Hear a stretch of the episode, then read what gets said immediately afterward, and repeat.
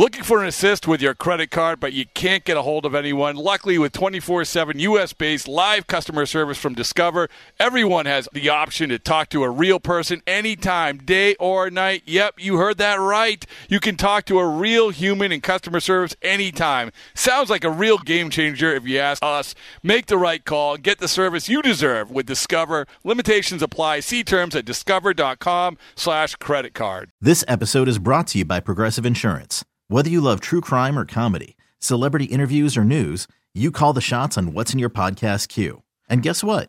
Now you can call them on your auto insurance too with the Name Your Price tool from Progressive. It works just the way it sounds. You tell Progressive how much you want to pay for car insurance, and they'll show you coverage options that fit your budget. Get your quote today at progressive.com to join the over 28 million drivers who trust Progressive. Progressive Casualty Insurance Company and Affiliates. Price and coverage match limited by state law. In celebration of opening day, we've got a special episode of the Moth podcast for you.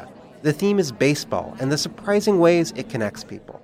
I gaze out at the players on the field and then I, uh, I look over at my dad and I, I realize that in the silence between us that something has changed. It's like I'm seeing him for the first time. Two stories about baseball, family, and so much more. The episode's available right now. Subscribe to the Moth Podcast to make sure you hear it. Yeah, there should be some passion. This doesn't have to be boring, boring, boring. You done get bored by baseball. Hey, one thing the game needs is more people like you, you, you. Still have grown men run around tight pants.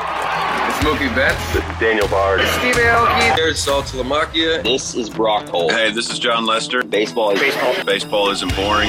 Welcome to Baseball Isn't Boring. Here's your host, Rob Bradford. All right, it's baseball isn't boring on the go. Real quick, just trade talks heating up. Trade deadline less than two months away, month and a half away. So here we go. Let's let's get the conversation going. These are from previous baseballs and borings, but we want you to make sure that we you didn't miss them. Subscribe, rate, review. Listen at BB isn't boring.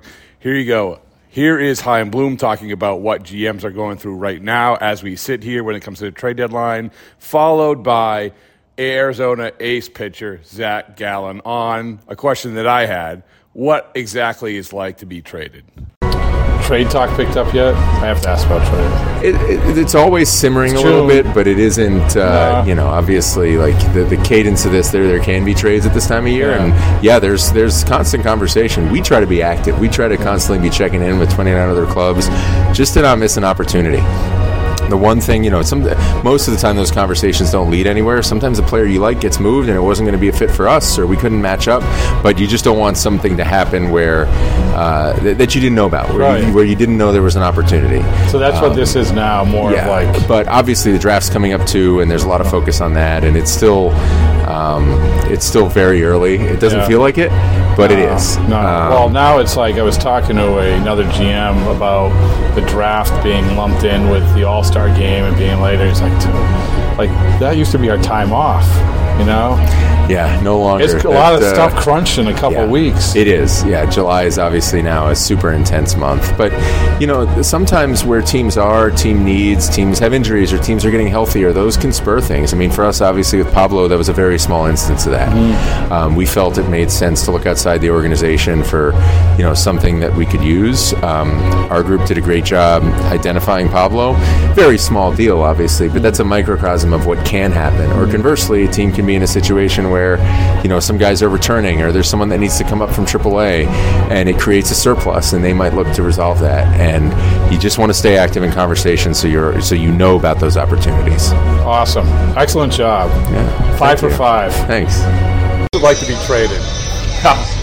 Tra- getting traded is weird. Getting traded twice is even yeah. is even weirder. Um, yeah, it's weird. It's it's uh, you, you have this conflicting feelings of did the team, you know, one team didn't want me, but another team did want me. So you're kind of, you're not really sure, uh, you know, how to interpret the whole thing. But I, uh, it's it's definitely given me perspective on this game as a business. That's for sure. So when, when it probably again, we're talking about hits. It probably hits like I thought I knew what being traded felt like, but yeah, uh, that's and that's the thing. Like I, you know, I've gotten traded now.